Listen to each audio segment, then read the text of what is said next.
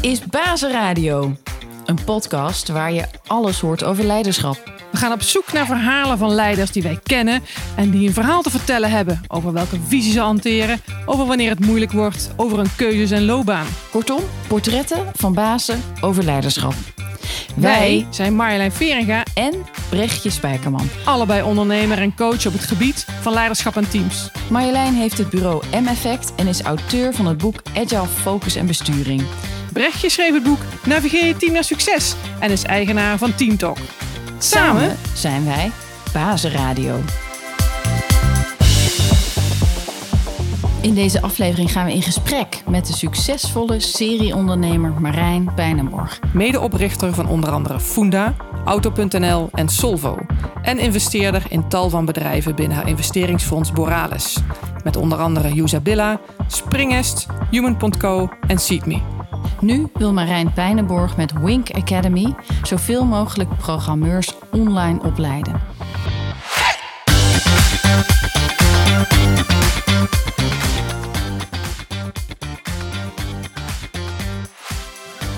Wat willen jullie van mij weten? alles. Nou, wij waren net, net lekker met elkaar in gesprek.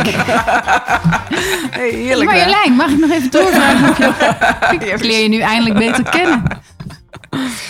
Mijn, Nee, we, eh, wij weten alles al van jou. Dus Ja, we hebben alles al gelezen. Er zijn al hele goede vragen gesteld. Nee, we hebben een aantal vragen voorbereid. we willen eigenlijk ook, omdat in het kader van Bazenradio... ook het wel een beetje hebben over leiderschap.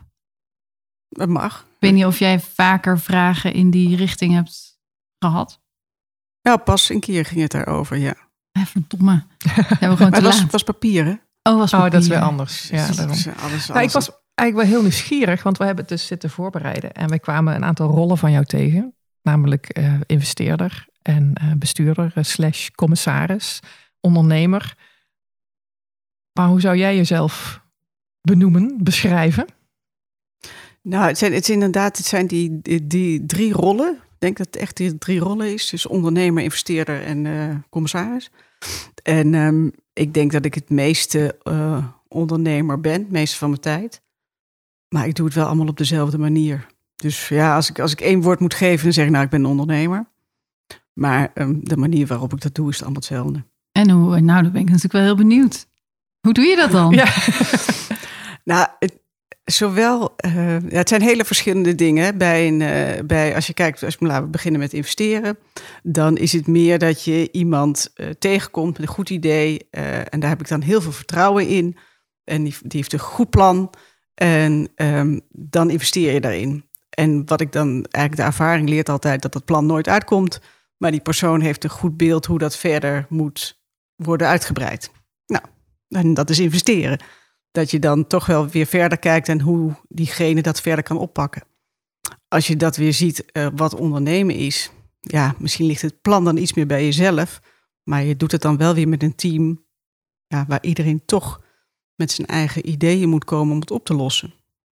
En als je dan weer de stap maakt naar commissaris zijn, dat is misschien iets groter, nog meer op afstand. Maar alle basisvragen eh, blijven toch wel belangrijk als commissaris. Waarom doe je het? Eh, zijn de klanten tevreden met de dienst die er geleverd wordt? En is het personeel tevreden? Ja, dat is natuurlijk eigenlijk. Dus ook daar geldt weer dezelfde vraag. Dus ik vind het nooit zo'n groot verschil. Je hart ligt bij alle drie. Maar ik ben ook heel erg benieuwd als kind. Wat wilde jij vroeger worden? Ondernemer, investeerder. Dat denk ik ook. Alle drie? Nou, Wat had jij voor je? Want natuurlijk als kind denk je niet aan... ik wil later investeerder worden of ik wil later... eh, nou, laten we beginnen Commissaris met worden. commissaris worden. Ik weet nog dat ik die vraag kreeg en ik dacht, wat is dat eigenlijk? Dus zo ben ik commissaris geworden. Dus die wilde ik zeker niet vroeger worden. Eh, investeren lag eigenlijk ook best wel ver van mijn bed. Wist ik eigenlijk ook niks van. Ik kom uit een eh, beetje medisch gezin, dus eh, het hele onderwerp kwam ook niet langs. En eh, eigenlijk ondernemen ook niet. En, ehm, dus dat is gewoon op mijn pad gekomen. Ik En wat denk- kwam wel langs dan? Wat was het plan? Eh je plannen komen toch niet uit, zei je net. Dus- politieagent? Nee, het stond er eigenlijk ook niet in. Ehm, ik had wel een soort van, eh, laten we het gewoon doen en kijken hoe ver we komen. Dat was een soort, Als kind? ja, ik had wel een soort, daar zat wel iets van, eh, ambitie, denk ik, maar wel met bepaalde teugels. Van het moet, het moet alleen maar als het, als het ook goed is. Of als het, uh, en als je daardoor niet het maximale bereikt, is het dus niet erg. Dat wist ik wel een beetje, maar ja, dat is dan niet een kind van zes, zou ik maar zeggen, maar toen ik iets ouder was. Ja, toen kwam je daarachter. Door projecten te doen of... Ja, dat je dan... En omdat ik het nog niet precies weet, ik ben ook economie gaan studeren. Nou, dat is een studie, dat is niks. Dat was mijn volgende vraag. Hoe belangrijk die studie was voor jou? Nou, ik denk dat ik wel een beetje door had van dat een bepaalde richting, gezondheidszorg, al te vroeg was. Dus ik denk dat het. Ik, ik, heb wel gezien van laat ik economie kan, gaan doen, want dan kan ik er alle kanten op. Gewoon een brede keus. Dat is een brede keus geweest. Ja, niet omdat ik een econoom ben. Maar dus misschien ook het, jouw kracht dat je een generalist bent zonder ergens heel erg in te hoeven stappen. En als outsider heel goed kan zien in nieuwe branches wat er nodig is. Tenminste, dat heb ik begrepen van jouw werk. Dat je niet per se in het vastgoed hoeft te zitten of in, de, in, de, in die automotive of in de zorg om te zien ja, wat werkt. Ik, dat denk ik inderdaad. Soms als je, als je te goed weet hoe het werkt, dan ben je een onderdeel van het systeem. En als je een onderdeel van het systeem bent, dan uh, kun je daar, is het heel moeilijk om daar vernieuwend naar te kijken. Dus inderdaad, als ik ergens naar kijk, dan probeer ik daar een beetje iedere keer die verwondering in te houden. Als die verwondering weg is, ja, dan is, dan, dan is het ook niet meer zo goed. Dus dat moet je eigenlijk zo lang mogelijk volhouden. En dan kijk je vanuit een buitenkant er naartoe. En dan is het wel fijn dat je breed kijkt. En niet op één aspect, maar dat je overal kijkt van hey, in een bepaalde markt van waarom gaat dit zo? En is iedereen eigenlijk wel happy als het zo gaat?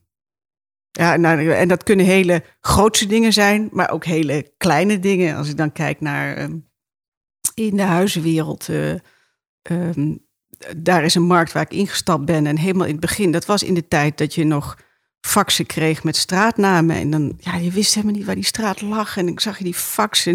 Het was een heel uh, vervelend proces. Als je dat faxje kreeg, dan werd je niet blij. Maar dan was je eigenlijk van, oh, dat is werk. Moet ik gaan uitzoeken. En dan moet ik iets doen. En dan moet ik snel zijn.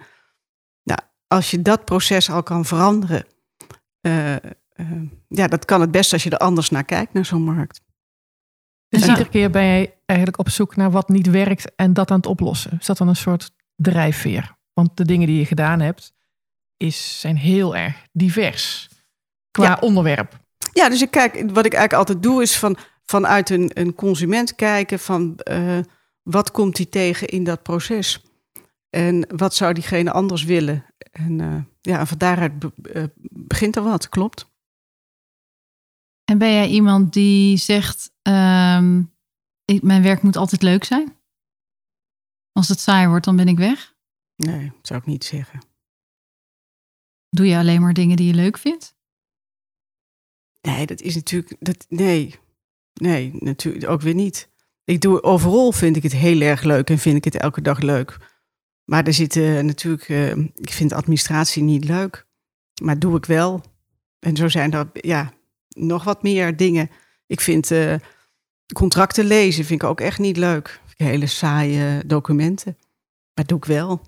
Ja, dan ga ik niet zeggen, dat doe ik niet, want dat vind ik niet leuk. Ik doe alleen maar dingen die ik leuk vind. Ja. dan kan je je doel ook nooit bereiken. Nee, dat hoort. En het is ook soms een beetje leuk om iets te doen wat niet leuk is. Ja, omdat je daarna, daarna heb ik het gedaan. Of het is, het is niet alleen maar, ja, als het alleen maar leuk is. Uh. Je bent zo iemand die te kleine schoenen koopt, omdat je het dan s'avonds uit gaat doen. En oh, wat lekker, dat niet. Nee, nee dat gaat wat ver. Nee, Weet je, laten we in de basis zeggen dat, dat ik, wat ik doe, vind ik heel erg leuk. Uh, maar het hoeft niet de hele tijd leuk te zijn. Nee. nee, maar ik vraag het ook omdat natuurlijk de, de klussen die jij hebt gedaan, allemaal las ik ergens tussen de vijf en de zeven jaar. Daar kom je natuurlijk heel veel problemen tegen in het begin om iets van de grond te krijgen.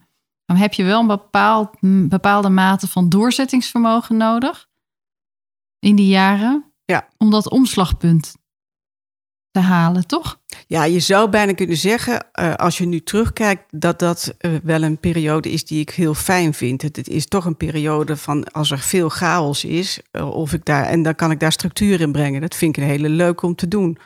En dat blijkt eigenlijk wel iedere keer. Dat ik dat een aantal keer heb gedaan. En dat is iedere keer de, de chaos. Wat, wat, wat is er allemaal en waar gaan we naartoe? En als je daar een soort van structuur in kan brengen, ja, dan vind ik het leuk. En het leuke zit ook aan echt in het van niets iets maken? Omdat je zegt van joh, wat ik nou hoor, hoor zeggen, maar dat is even om te, om te toetsen, zeg maar, is van joh, ik zie een probleem, ik loop ergens tegenaan. Misschien was je met Funda wel gewoon zelf aan huis aan het zoeken, dat je denkt van dit wil ik dat anders werkt. Dat ga ik opzetten. Ja, het is, maar het is niet per se van niets iets. Mhm. Het mag ook van iets iets meer zijn of zo. Het, hoeft niet van, het hoeft niet per se van nul te zijn. Want als dat zo zou zijn, dan zou dus ook de vraag zijn... dan zou bijvoorbeeld een rol van commissaris niet leuk zijn. Want dat is eh, van iets... Nou, nog, Nog iets beters maken. ja, precies. Ja, Dus dat is het niet eh, per se. Maar het is wel ehm, op het moment dat je met iets nieuws begint, zijn er zoveel mogelijkheden en zoveel kansen waar je op kan gaan. En dat vind ik wel heel leuk om daar dan de keuze in te maken, welke niet. En dat is wel een, dat is wel sp- spannend, zou ik maar zeggen, want je kunt echt wel hele verkeerde keuzes maken. ja. En waar is die innovator in jou ontstaan dan? Ja, geen idee. Nee? Nee. Nee, en ik denk ook dat. ehm, het, ik denk een beetje, en dan kom ik terug op dat eerste stuk. Dat heeft toch met eh, generalist te maken. Mhm. Ehm, eh, eh, het goede, het, het, een goed idee is helemaal niks. Dat heb ik wel het meest gezien. Dus dat idee, dat is echt. Nou, daar zijn er zoveel van. Het moeilijkste is hoe je van een idee ehm, iets goeds kan maken dat voor iedereen goed is Mhm. eh, waar een, een markt achter zit, waar een, een, product achter zit, of een service of wat dan ook. En dat op de juiste vorm maken. Eh, ik heb, ben daar wel heel vaak mee. Dus dat is eigenlijk wat me bezighoudt daarin. En ehm, het heeft dus. Wat ik dan het meest tegenkom om een voorbeeld te noemen, is welk vervoersmiddel, om maar een voorbeeld te noemen, Ja. gebruik je op welk moment. Bij het beginnen van een bedrijf zie je heel veel mensen die gaan meteen die Ferrari bouwen. Eh, Want ik heb een geweldige visie, ik heb een idee en ik bouw een geweldig ding. Ja, dan blijkt het niet zo te zijn. Waar ik heel erg mee bezig ben, is gewoon heel kleine stapjes iedere keer. Van, eh, eerst van een loopfiets naar een fiets, naar een brommer. En, dan, en, en zo groeien. En zo kun je een beetje zien waar het naartoe gaat en of je een goede keuze hebt gemaakt. Zo beweeg je iedere keer mee met het volgende productje of welke loopfietsje, stadium je ook bent, om weer eens een stapje te verbeteren. Ja, en dat is een proces. Dat moet je vrij snel doen. Hè? Dus dat is, eh, dat is in één of twee jaar. Maar dat is een stuk waarbij je dus op alle niveaus eigenlijk aan het schakelen bent. Van, van de business tot de IT, tot de mensen. Want die moeten allemaal die kleine stapjes iedere keer maken. En ik, dus daarom is je vraag, is, is dat een innovator? Nee, niet per definitie. Maar je probeert wel te zorgen dat, dat het ergens komt. Maar je kiest het wel ergens op. Waarom kies je het ene idee wel en het andere idee niet? Goeie vraag. Ja, en dat wilde ik ook weten. Is dat jouw intuïtie? Denk je dat je een hele goede intuïtie hebt? Ehm, het is wel. Het, nou, ik denk dat mijn intuïtie zit ook wel vaak op basis van wat getallen. Ik ben, hou natuurlijk ook wel van wat analyse. Eh, Dus het is een combinatie van analyse en op basis van een snelle alle- analyse een keuze maken. Mhm. Ik denk dat het daar een beetje zit. En als je heel erg goed kan analyseren, dan zie je alle risico's en mogelijkheden. En dan kun je bijna geen beslissing meer maken. Dus ik, ik denk dat mijn voordeel is dat ik niet heel goed kan analyseren, een beetje snel naar kijk. En dan een keus maak. Mhm. En ik denk, daar zit wat in. Want wij lezen natuurlijk van heel veel over jouw successen.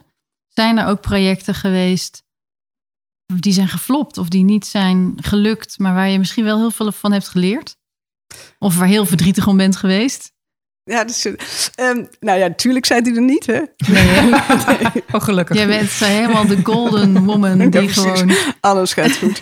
Nee, het is eigenlijk wel heel goed dat je het vraagt. Ik, eh, dingen die misgaan, die eh, heb ik niet heel veel last van. Die vergeet ik eigenlijk een beetje.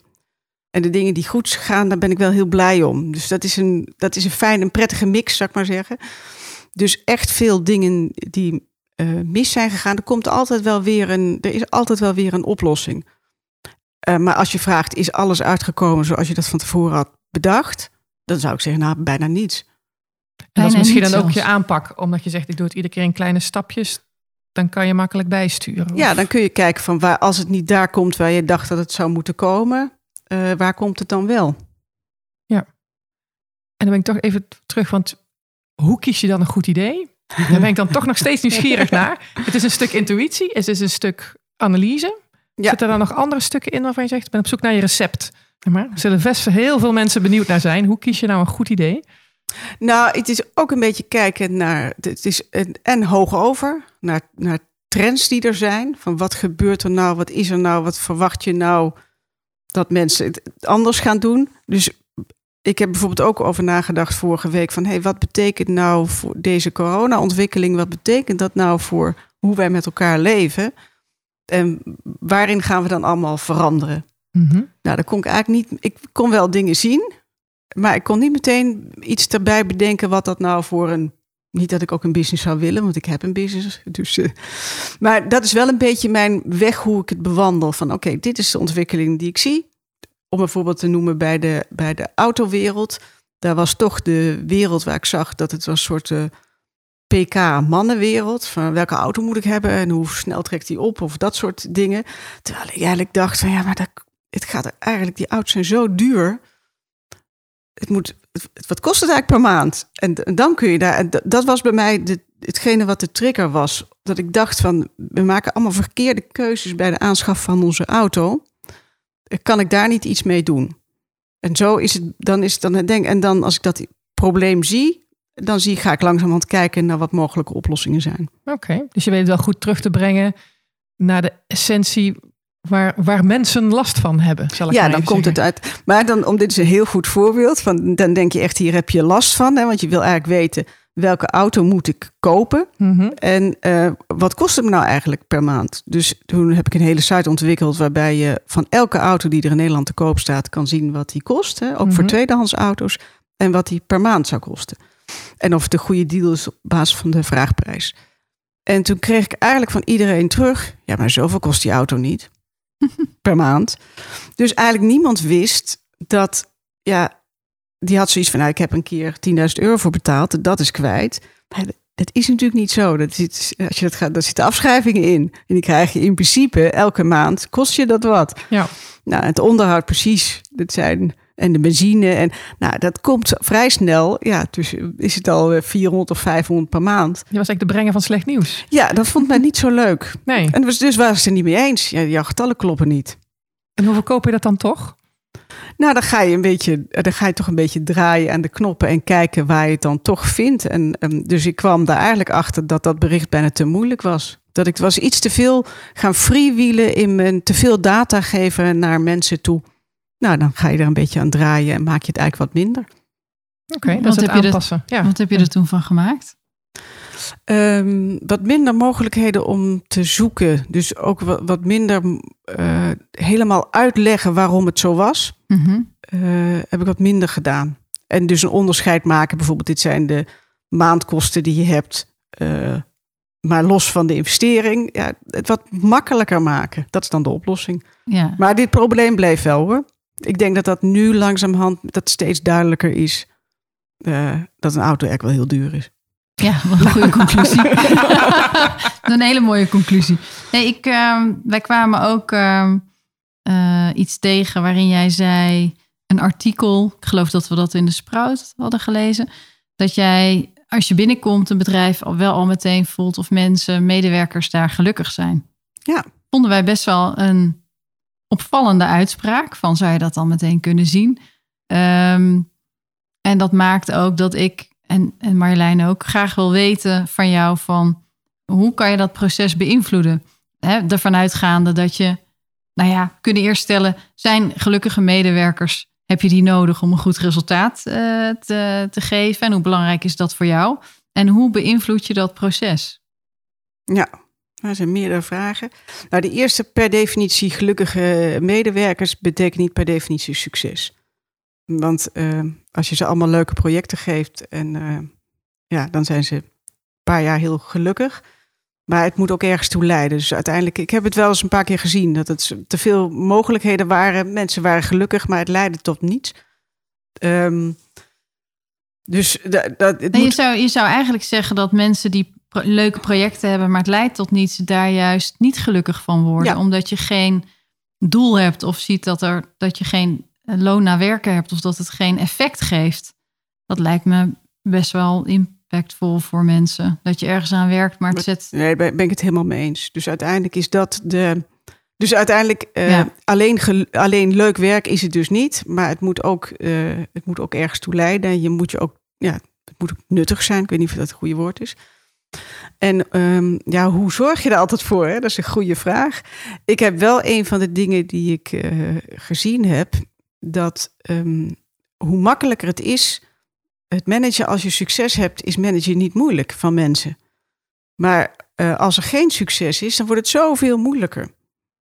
Uh, dus daar ben ik wel altijd mee bezig, ook om te zoeken dat er ook altijd elementen in zitten die goed gaan. Mm. Uh, waardoor je dat wel met elkaar blijft doen. Ja, daar geloof ik zelf ook heel erg in. In Dat vergroten wat goed gaat in plaats van het benadrukken wat niet goed gaat. Dan Ja. zetten ze zich daaraan optrekken, wil je zeggen. Ja. Of Ja, daaraan optrekken, dit, dat, dat is ook gewoon leuker werk. Nou, je hebt natuurlijk zeker. als leider ehm, heb je een positie waarin je kan kiezen wat je, wat je nadruk geeft. Ja, Dus je kan projecten, dingen die lukken, kan je vergroten. En de dingen die, hè, zoals je net zegt, hoe je zelf ook met eh, dingen omgaat die niet lukken, dus daar blijf je niet te lang bij stilstaan. Is dat iets wat jij meeneemt? Ja, ja. En misschien om daaraan toe te voegen, dat betekent ook wel dat je ook heel eh, streng moet zijn. Dat als dingen niet goed gaan, dat je heel snel moet reageren. En ik geloof dan ook wel de, de, de pleister er meteen aftrekken. En dat, dat betekent dus ook wat. Maar dat betekent bijvoorbeeld hè, dat, je, dat je het met een kleiner team moet doen. En de- dus dat er mensen weg moeten. Dat doet even heel veel pijn. Maar daarna heb je meteen weer iets goed staan. Waardoor je weer verder kan. Dus hij geeft iedere duidelijkheid. geeft ja, die duidelijkheid. Dat is hem eigenlijk. Ja. Ben jij iemand die dan makkelijk het besluit neemt? Zie je dingen aankomen en zegt van, nou, maar dan doe ik het liever gewoon meteen nu, hup. Ja, ik vind dat niet de moeilijkste beslissing. En, en misschien, maar dan komt wel helemaal terug op jouw eerste vraag. Het is eigenlijk ook helemaal niet lekker om ergens te werken waar, waar het niet goed gaat. Maar ook voor jezelf, hè, waarbij, je, waarbij je voelt dat het team jou niet nuttig genoeg vindt. Dat is eigenlijk helemaal niet fijn werken. Voor de medewerker Voor zelf. de medewerker zelf. Ja. En daardoor heb ik geen moeite om dan te zeggen van laten we uit elkaar gaan. En dat heb, eigenlijk zie ik dan iedere keer weer als je iemand dan één of twee jaar later spreekt, dan, ze, dan komen ze en zeggen, was eigenlijk heel blij dat ik daar weer mee weggegaan. Ik denk ja.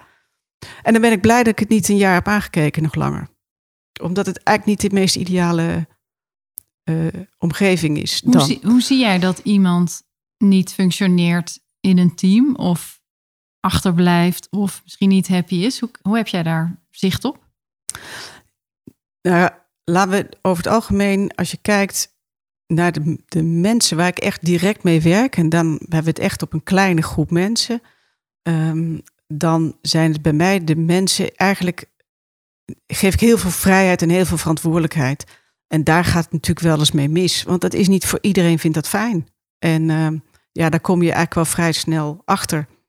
En als je een hele team zo in elkaar zit, dat iedereen vrij veel verantwoordelijkheden heeft en vrij veel- vrij veel vrijheden. Als iemand daar niet mee kan omgaan, dan loopt dat niet in een team. Valt Dus- meteen op. Dat is ook wel leuk dat je dat zegt, want er zijn natuurlijk verschillende leiderschapsstijlen. De een kiest ervoor, zie je wel, ik kan ze niet te veel vrijheid geven, want dat werkt het niet. Ik trek het naar me toe. Maar wat ik jou nou hoor zeggen is van ja, maar dit is gewoon de stijl die ik wil hebben. Als je daar niet in past, dan moeten we dat anders kiezen. Maar ik ga daar niet mijn stijl op aanpassen. Of pas je hem wel eens aan? Dat heb ik wel eens geprobeerd, maar was het niet zo goed. Nee? Wat Nee, gebeurde er toen bijvoorbeeld? Nee, maar dan denk ik van, nou, ik ga, die, ik ga er echt even goede taken iedere keer. Ik ga die persoon helpen en in dat proces. Maar ja, bij week vier was ik alweer een andere kant op aan het gaan. Dus ik was niet gestructureerd genoeg in dat proces om te ondersteunen. Dus ik vond eigenlijk dat ik het zelf ook niet goed kon. Oké, het past ook niet bij jou. Ja, ik kan het niet, nee. Kun je Ja. daarmee zeggen dat je niet, je bent niet van het type manager. Zulke processen managen. Het ligt jou minder. Ja, ik, ik, ik, kijk, ik kijk alles vanuit eh, het waarom doen we het en wat is het doel. En ik, eigenlijk maakt het me niet uit hoe je het doet. En dat is hoe ik ben, maar doe zoals je het wil doen. Op het moment dat ik dat anders ga doen, dat, ja, dat matcht helemaal niet met elkaar. Nee, kan niet. Is dat ook een bepaalde stijl die bijvoorbeeld bij een start-up of een scale-up zeg maar hoort? Want daar zit je natuurlijk veel in. Nou, eh, nee. Het, het- ik denk dat het veel bij een start-up voorkomt. Mhm. hè, omdat er zoveel nieuwe dingen zijn dat echt wel iedereen zijn eigen verantwoordelijkheid moet nemen. Maar ik zie het ook bij scale-ups. Maar ik zie het af en toe zie ik het ook bij eh, grotere bedrijven, corporates. Dat dit een, een manier is als je echt je medewerkers uh, vertrouwt, kun je ze ook veel, worden, en veel vrijheden geeft, dat het dan ook goed gaat. Dus het is een bepaalde stijl, um, maar die je uh, in corporates veel minder ziet. Dat is wel. ontzettend mooi dat jij het erover hebt, want ik denk dat het de kern raakt van ons werk, van Marjolein en mij. Dat ik zie dat uh, grote bedrijven heel erg worstelen met het geven van vertrouwen en het uh, los kunnen laten en het geven van meer verantwoordelijkheid. Wat natuurlijk maakt dat een leidinggevende vaak klaagt over ze zijn zo reactief.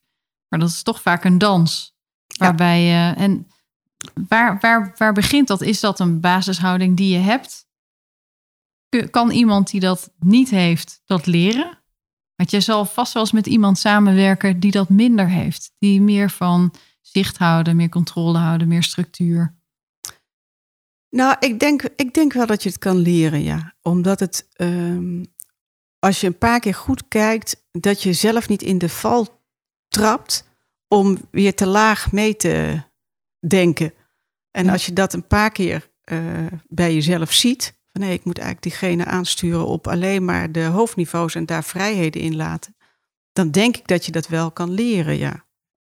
En, uh, en uh, en, en keer, het, het werkt pas echt als je ook ziet dat het, dat het werkt. Dat op een gegeven moment moet het voordeel zijn dat het je rust geeft als je dat doet. Dat zou wel fijn zijn. Ja, want anders, anders bereik je niks. Dus eigenlijk heb je het over delegeren. Hoe uh, doe jij dat? Heb je daar uh, een eigen stijl in? Uh, nou, wat, wat ik belangrijk vind bij, ik weet niet of delegeren helemaal het goede woord is, maar dat je in een bedrijf overal hetzelfde verhaal vertelt. En dat betekent dat het, het eerste verhaal begint eigenlijk het verhaal wat je vertelt aan je, aan je investeerders of mogelijke investeerders. Daar heb je een missie en een visie en waarom je het doet en hoe je het wil doen. En dat verhaal ga je daarna, vertel je eigenlijk ook aan de mensen in je bedrijf. Maar vertel je ook aan de uh, developers die op een gegeven moment het systeem gaan bouwen. Dat is exact hetzelfde verhaal. Liefst nog ook met die getallen. Ik heb geen moeite om aan een, een een, een developer aan mij te vertellen hoeveel ik erin wil investeren en wat ik ermee wil bereiken. En ik, dat hoeft ook niet eens in mijn bedrijf te zitten, maar als iemand zo extern zit, zou ik bijna ook hetzelfde verhaal vertellen.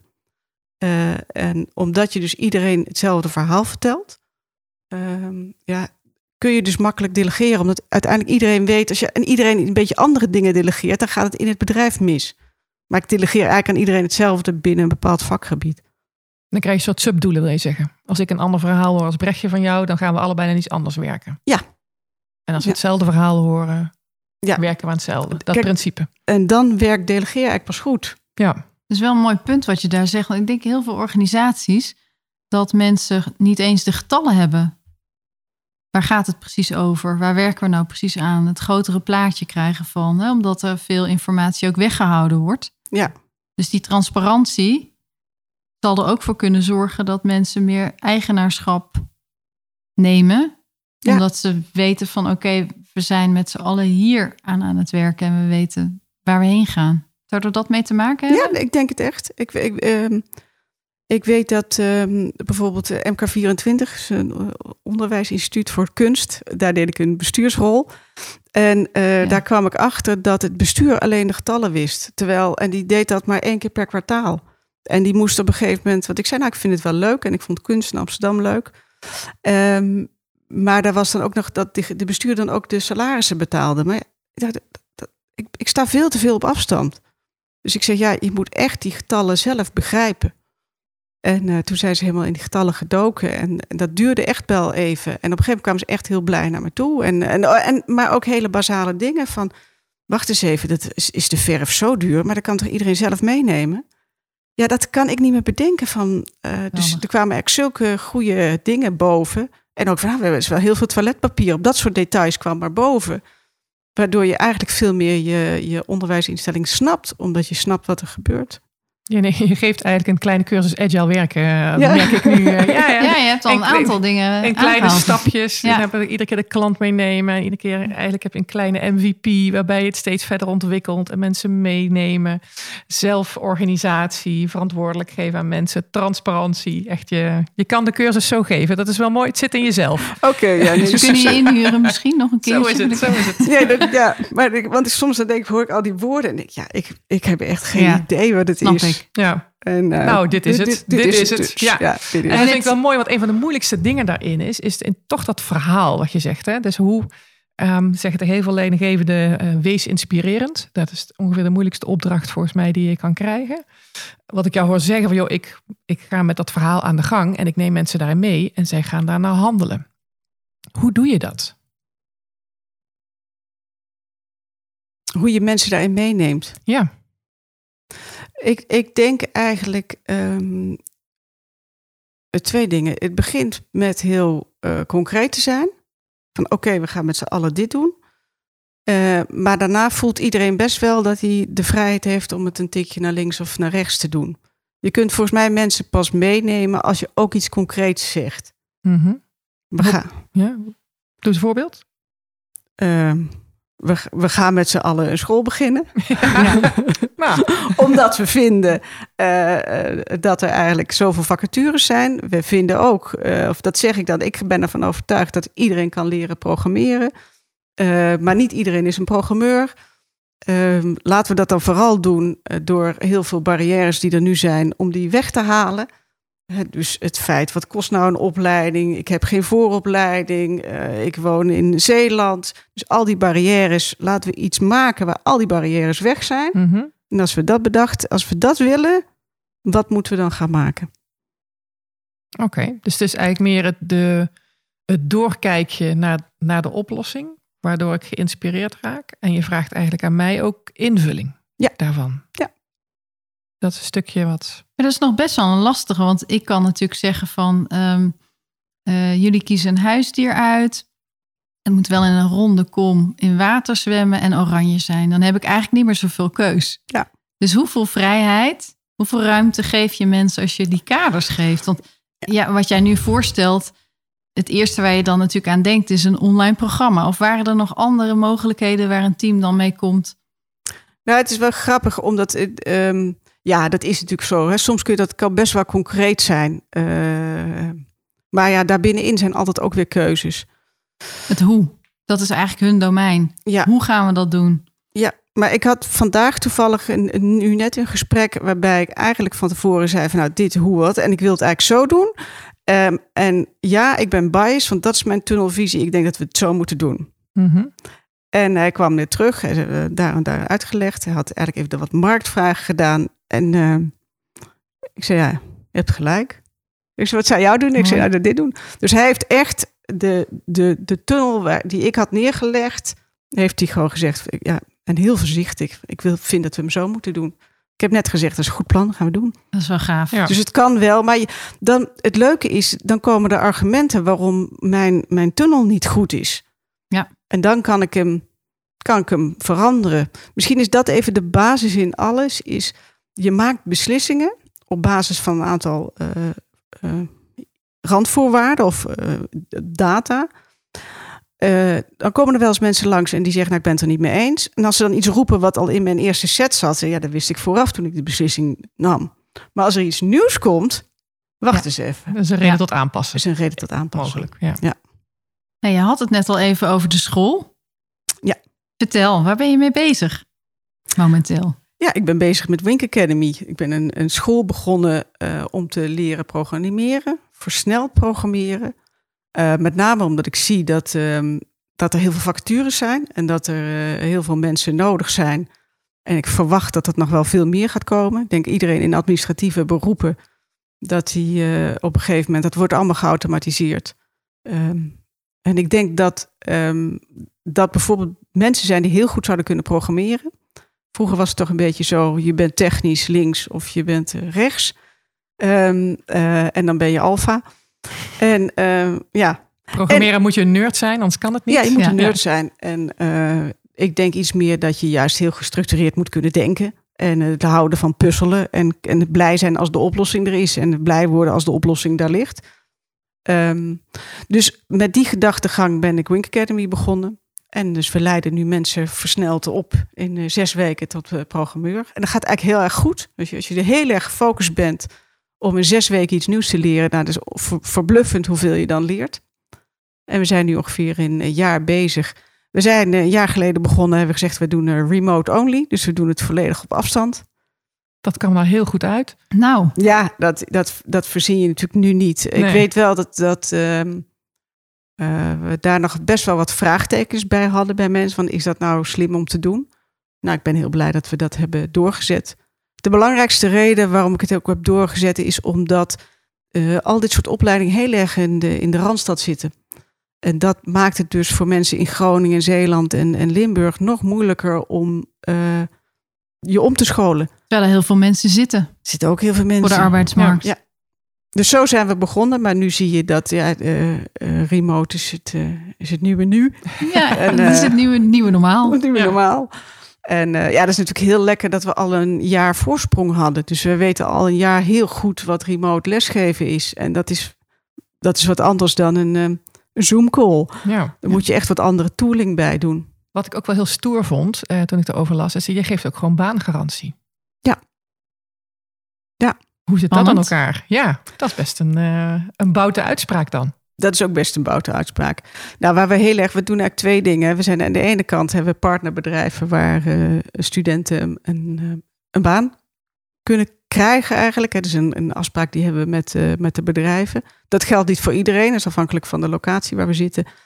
Uh, en we, hebben, we begeleiden studenten ontzettend in het proces om een baan te zoeken. Uh, dus daar zien we ontzettend dat daar heel veel nodig is, omdat je ook nog nooit als programmeur gesolliciteerd hebt. Mm -hmm. Dus dat is een ontzettend lange weg. Je ziet echt dat dat heel anders is. Wat moet je dan doen? Dan moet je bijvoorbeeld een profiel op GitHub hebben. en um, dat is een proces dat we ook begeleiden. En um, dat duurt toch een, een, een, paar maanden. Als je nou echt na zes maanden nog geen baan hebt gevonden, dan zeggen we eigenlijk, dan ligt het aan, aan de opleiding. En dan hoef je hem niet te betalen. Oh, ik dacht dat je wilde zeggen, dan ligt het echt aan jou. nou, nee. Even advocaat van de duivel. Jullie leiden wel mensen op die, waar iedereen om staat te springen. Dus wat dat betreft is baangarantie niet zo heel erg moeilijk. Of zie ik dat? Nou, blijft natuurlijk altijd nog moeilijk. Het moet wel een, het is een, een match, hè? Dus je moet wel. Ja. Uh, dus dat is zo simpel is dat niet. Maar. Uh, en ja. waar, waar komen jullie mensen terecht? Wat voor soort bedrijven? Is dat alleen maar IT? Of ook binnen organisaties? Nou ja, dus we hebben iemand, we hebben IT-bedrijven, we hebben bol.com, we hebben Park Mobile-achtige, ik geloof die iets anders heet, we even de naam. Maar goed, er zijn wat andere bedrijven waar, uh, maakt helemaal niet uit. Er zijn wat andere bedrijven waar, we, waar ze terechtkomen. Dus echt, Visma Raad is een bedrijf, maar het is meer een technologiebedrijf. Um, dus daar komt men terecht. En men solliciteert ook heel, heel veel zelf, wat ik denk dat ook heel goed is. Hè, van, uh, je ziet dat mensen dan geïnteresseerd zijn in mode. Uh, en, uh, maar ook in programmeren. Ja, ga dan vooral zorgen dat je een baan vindt waar die kruising is van die twee Ja. werelden. Dus dat is, dat is eigenlijk wat ik, wat ik heel veel zie, hoe leuk het is dat mensen ergens in een pad terecht zijn gekomen. Uh, omdat ze zelf begonnen zijn of omdat de studie in, vroeger niet liep. Uh, horecabedrijf zijn begonnen. Misschien meerdere horecabedrijven hebben en op een gegeven moment denken, zijn ze dertig, ja, maar is dit het nou? En dat die zich dan omscholen tot programmeur, ja, vind ik hartstikke leuk. En dat, dat zijn ook wel hele bijzondere profielen. Als ik, dat, ik denk ook heel goed binnen bedrijven. Is dit daar idealisme van jou in? Ik vind dit wel. Ik heb wel op een gegeven moment gezegd. toen ik de uh, huizen en de automarkt heb gedaan. dacht ik, ja, als dit nou mijn vak is, als dit is wat ik kan. waarom doe ik dat niet op markten die ook wat toe te voegen hebben? Dat is de reden waarom ik in gezondheidszorg en onderwijs ben gestapt. Mooi. En, en geeft dat je ook, merk je verschil? Geeft het je energie of een extra. Wat, heel, ja, wat, wat ik heel leuk vind um, bij wat ik nu doe, is dat de mensen zo dichtbij staan. Dus je hebt, uh, ik heb ook best wel veel gesprekken gedaan met mensen die de opleiding gingen beginnen. Ik denk dat het heel goed is, gewoon de eerste honderd man gewoon ook even zien en wie zijn het. Ja, ik vond dat eigenlijk wel geweldig. Jee. Uh, de verhalen van mensen en waarom ze dat willen. En het klonk ook allemaal zo uh, logisch. ja, dat vond ik, ja, is wel heel leuk om dat te zien. Zo kan me zo goed. voorstellen. Dat inspireert jou eigenlijk dan weer. Nou, dat, kijk, dat, het, wat mij inspireert, waar, waar ik mee bezig ben, is zoiets anders. Dat is toch Mhm. dat bedrijf. eh, maar ik word er wel heel blij van. Ik werd wel heel blij van die gesprekken. Ik dacht, ik, ja, dit was eigenlijk wel een heel bijzonder gesprek. Want ehm, los van het eigenlijk wel een bewuste keuze is dat je die, die zingeving er meer in wil, dat je hè, iets wil bijdragen en daar een keuze in hebt gemaakt. Ehm, we hadden het aan het begin van dit gesprek over eh, fases in een bedrijf, wat je dan tegenkomt en waar je goed in bent om, om eh, een, een bedrijf naar een volgend eh, level te brengen. Waar sta jij nu? En welke lessen neem jij mee van al die partijen die je wat verder hebt gebracht nu met Wink?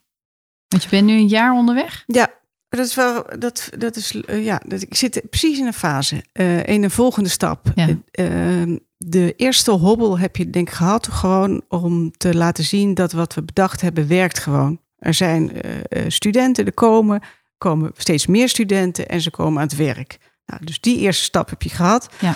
Ehm, maar daarna wil je natuurlijk naar de volgende stap en dat is toch meer professionaliseren van wat je al aan het doen bent.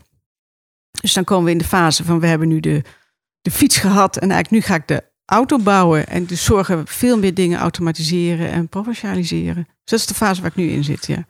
Mooi. En wat zijn er dingen waar je dan nu tegenaan loopt? Ik kan me voorstellen bijvoorbeeld docenten, kwaliteit van het onderwijs. Dat is natuurlijk een heel ander pro- product.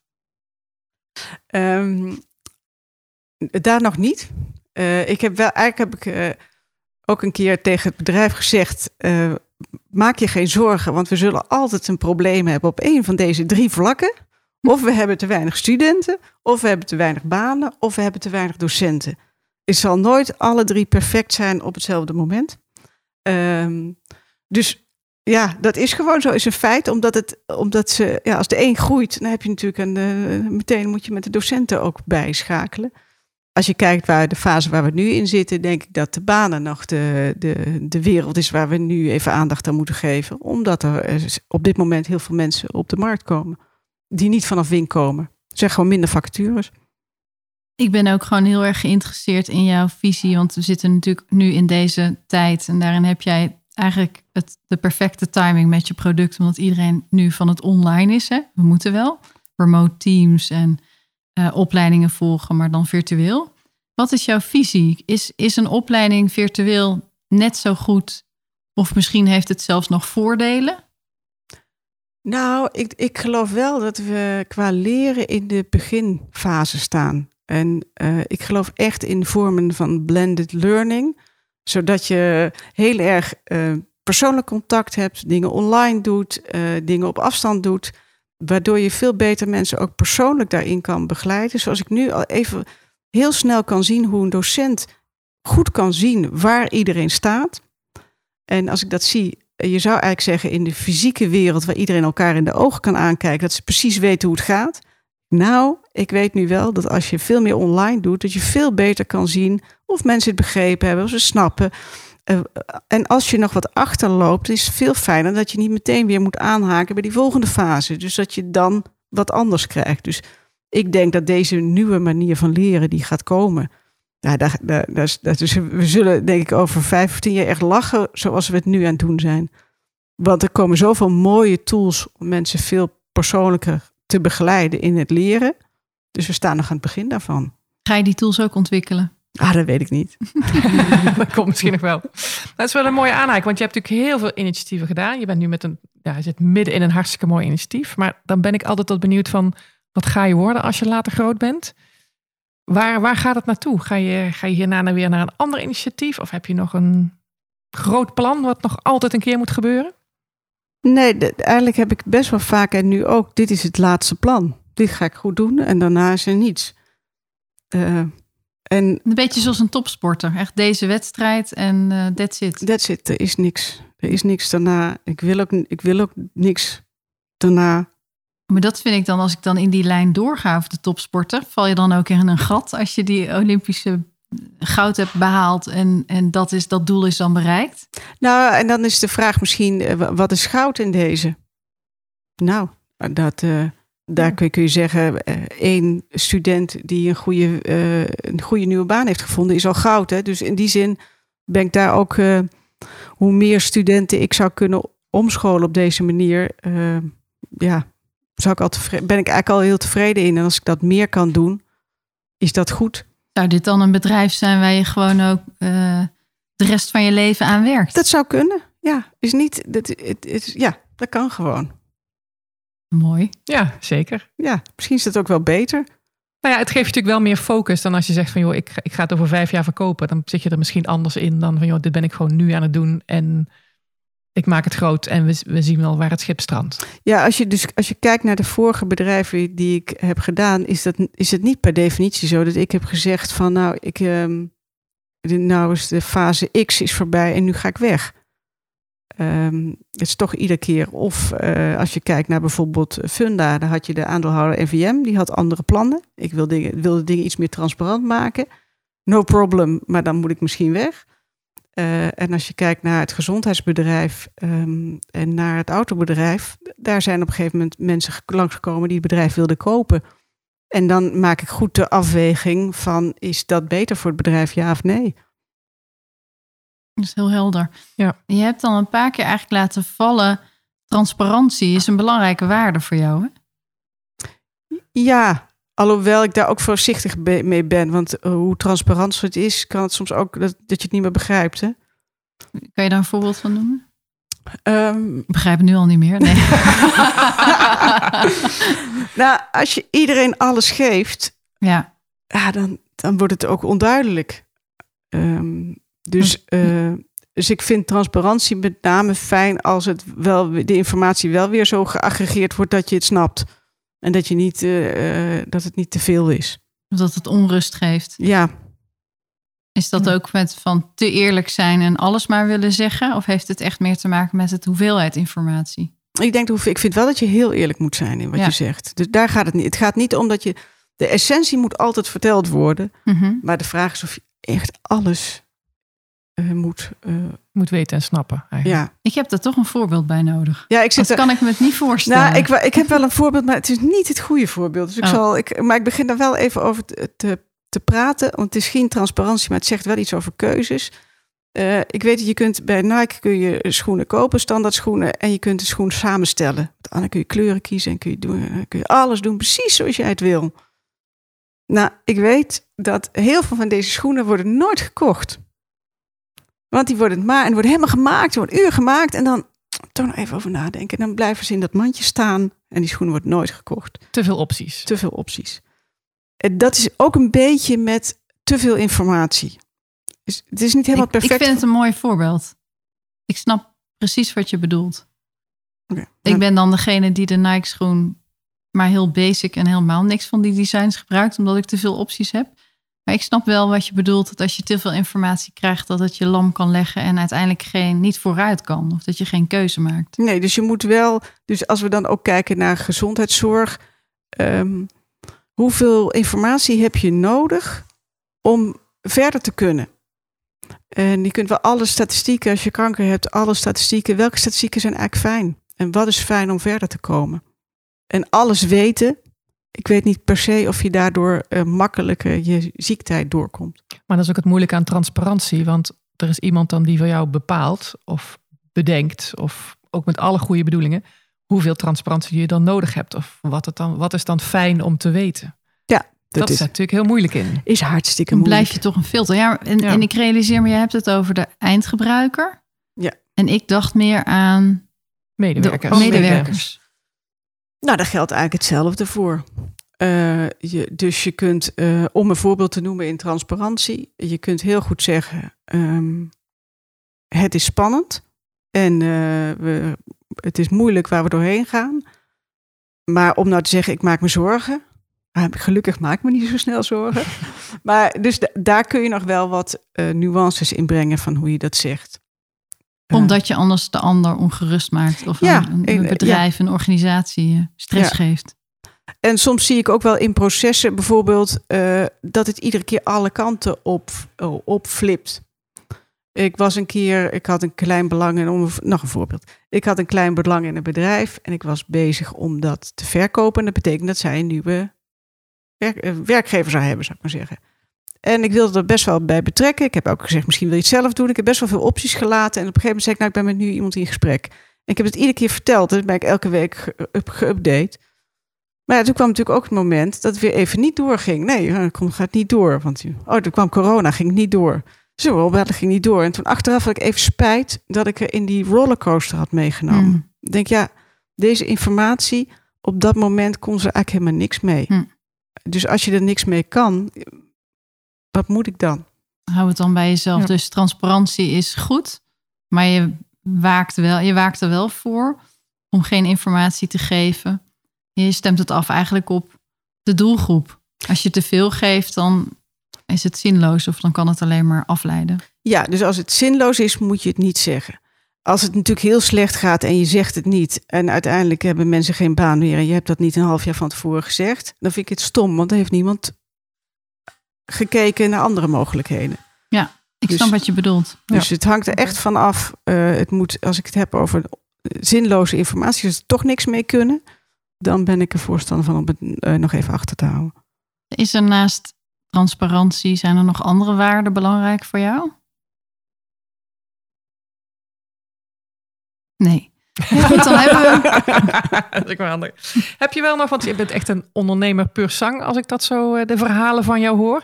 Heb je echt nog tips voor andere ondernemers of mensen die aan het begin staan? Die zeggen, goh, dat zou ik echt heel erg graag willen. Ik, ik ben iemand met die hele goede ideeën die in het begin zegt, maar we hebben net geleerd, een goed idee heb je niet zoveel aan. Ja.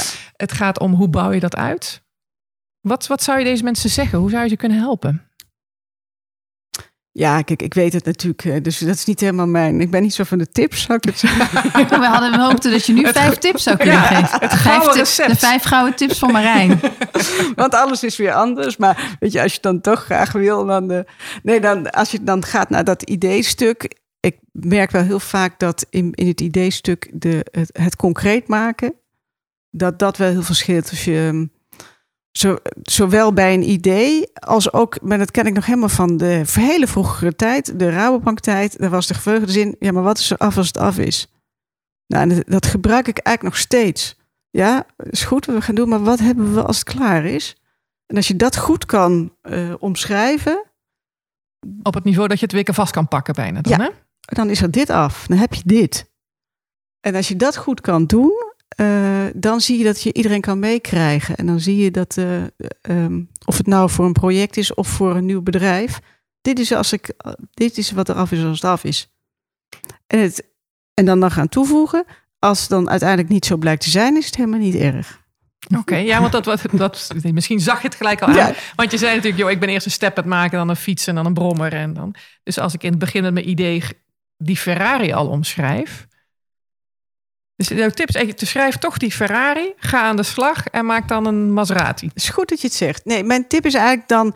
Beschrijf gewoon eerst die, die. En die step is dan meestal de achterkant. Maar bestep, beschrijf goed wat je nu gaat, gaat doen. De ene is het waarom. Hè? Mhm. Waarom we willen eh, naar eh, Rome rijden. En eh, daarna is wat gaan we nu doen? We gaan naar Maastricht wandelen. Dus dat is een tussenstap erin. En die, die tussenstap, eh, ja, die moet je wel goed benoemen. Want dan weten we wat we met elkaar gaan doen. Ja, wat we aan het maken zijn. En dan komt, een, dan komt dan de volgende stap, is dan, dan gaan we wandelen. En dan zijn we twee dagen bezig. En we- zijn nog niet voorbij Amsterdam. We zijn Amsterdam nog steeds niet uit. En dat is het moment waarop je kan zeggen, weet je wat, zullen we het niet zo doen? En dan ga je bijsturen. Ja. Of En- ermee ophouden. Of en het- meestal wordt, wat ik wel vaak ook bij corporates eigenlijk zie, die zien dat start-up alsof, het, alsof alles nog vrijblijvend is. Mhm. Nee, niks is vrijblijvend. Gewoon die eerste stap maak je echt de inschatting. We gaan wandelen, we doen er vijf dagen over en het kost 10 euro. Ja. Dus en, en zo ga je aan de gang. En dan blijkt het niet te zijn, dan ga je verder. En dat beginstuk, dat wordt heel vaak vergeten. Eh, Zoiets van, het is, eh, het is nog een idee, dus het mag nog allemaal vaag zijn. Hmm. Zo snel mogelijk concreet. Gewoon concreet, Klein klein en concreet. en concreet. En, en eh, als het fout is, is het geen probleem. Want dat is natuurlijk de, Dat is de volgende eigenlijk. Ja, dat is natuurlijk het grote probleem. Van, ja, maar je had gezegd dat we in drie dagen in Maastricht zouden zijn. Precies, wat een teleurstelling.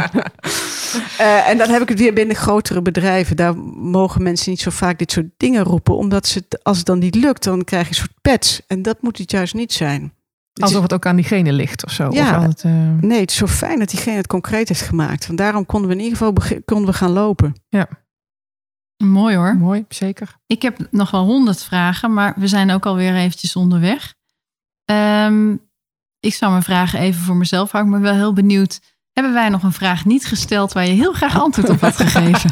Dat je nou heel tijd al zit. Jammer. ja, maar, ja, maar dat is net niet deze vraag. Nee, heb je niet gedekt. Alle vragen die ik heb willen. Dat is te makkelijk. Dit is te Oh. makkelijk. Nee. Zijn er nog dingen die je zelf zou willen toevoegen? Oké, Nee. Marjolein? Nee, dan, dan, dan rest ons niks anders om je heel veel succes te wensen met, eh, met Wink. En ik hoop dat je heel veel mensen mag opleiden. En ehm, nou, als er mensen naar deze podcast luisteren en zeggen... joh, zo'n zo'n developer kan ik wel gebruiken. Graag. Dan Leuk. moeten ze even bellen. En waar, waar surfen we dan heen? Nou, winkacademy.nl. Nou, dat gaan we meteen doen. Top. Super bedankt Marijn. Ja, hartstikke bedankt voor het gesprek. Jullie ook bedankt.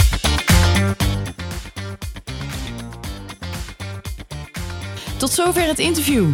Wij hopen dat je geïnspireerd bent geraakt en dat het je aanzet tot nadenken over je eigen leiderschap en keuzes die je maakt in je leven. Wil je meer horen? Wij hebben nog een reeks fantastische gasten in de aanbieding. Abonneer je op Bazenradio en pak ze allemaal mee. En we komen graag met je in contact. Heb je complimenten of tips? Wil je reageren inhoudelijk? Laat dan een berichtje achter. Voor nu zeggen wij tot de volgende baas.